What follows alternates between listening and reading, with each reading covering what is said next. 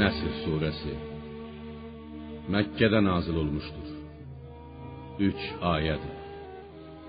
Bağışlayan və mehriban Allahın adıyla. Ya peyğəmbər, Allahın köməyi və zəfər Məkkənin fəthi gəldiyi zaman insanların dəstə-dəstə Allahın dininə, İslam'a daxil olduqlarını gördüyün zaman Rəbbini həmd səna ilə təqdis et. Onu bütün naqis sifətlərdən uzaq tutub pak bil.